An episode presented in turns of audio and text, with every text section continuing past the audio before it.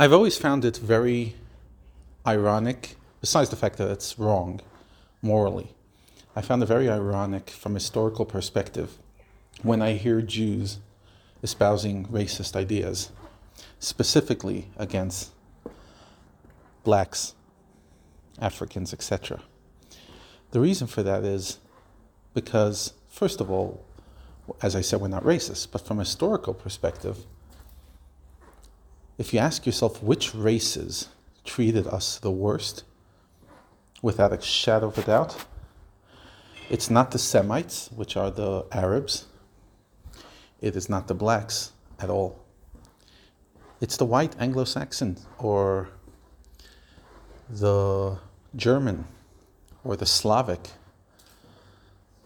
And yet, you hear people talk racist ideas. Unfortunately, I hear it all too often, and I'm like, first of all, again, it's wrong. Second of all, where's your gratitude? Ashkenazi Jews moved to Europe sometime in the 8th, 9th century. We're not exactly sure. Um, but obviously, it was a small group that slowly made it north and moved into Europe. And from day one, we have not had peace.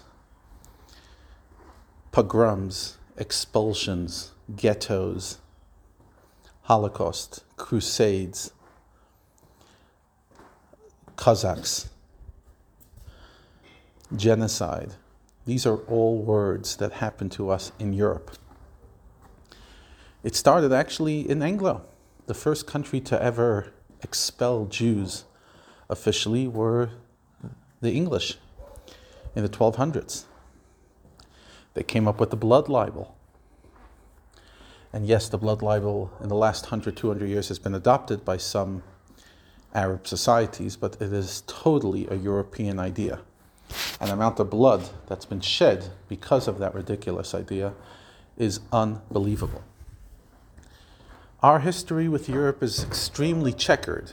On the one hand, we had incredible growth of Jewish wisdom. The greatest sages of the last 500 years um, mostly came from Europe. As mentioned in the past, in the Middle Ages, Sephardic Jewry was producing the majority of Jewish leaders and major scholars. But the last few hundred years, obviously the Sfardis have had their fair share of leaders, but there's no question that Jewish scholarship was a much bigger role was played in the Ashkenazi community. But I don't think that the countries we lived in could take much credit on the contrary, they tormented us terribly. And maybe the wisdom did come out of that, but that's not, not much of a credit that you could give the anti Semites for making you studious by locking you up in a ghetto. We were expelled from France, expelled from Germany, massacred in Germany numerous times, the most famous, obviously, the Holocaust. But during the Crusades, full Jewish communities in the Rhineland were butchered,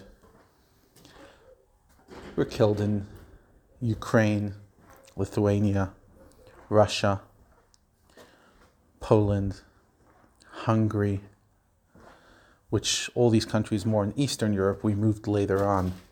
But in Western Europe, as mentioned, France, Germany, England, the Netherlands, we suffered unbelievable suffering. And the reason to talk about this is not to just get angry, but without historical perspective, we allow for un Jewish ideas to seep into us. And unfortunately, in the last few days, I've been exposed to quite racist comments. And I just would ask these people to First of all, check your morality. There's no basis in Torah for that. And second of all, where's your gratitude? In the Arab countries, yes, there's been Islamist extremism in the last few decades. But all in all, it has not nearly been as bad as for by the Europeans. And the Jews in Africa also, in Yemen, and in Ethiopia, and in South Africa, in the in more recent history, and Zimbabwe for quite a while, Rhodesia.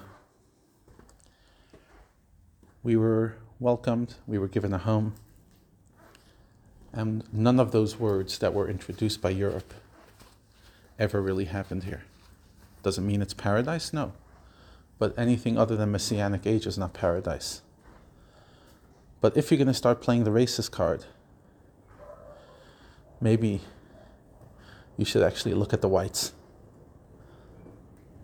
What do you think?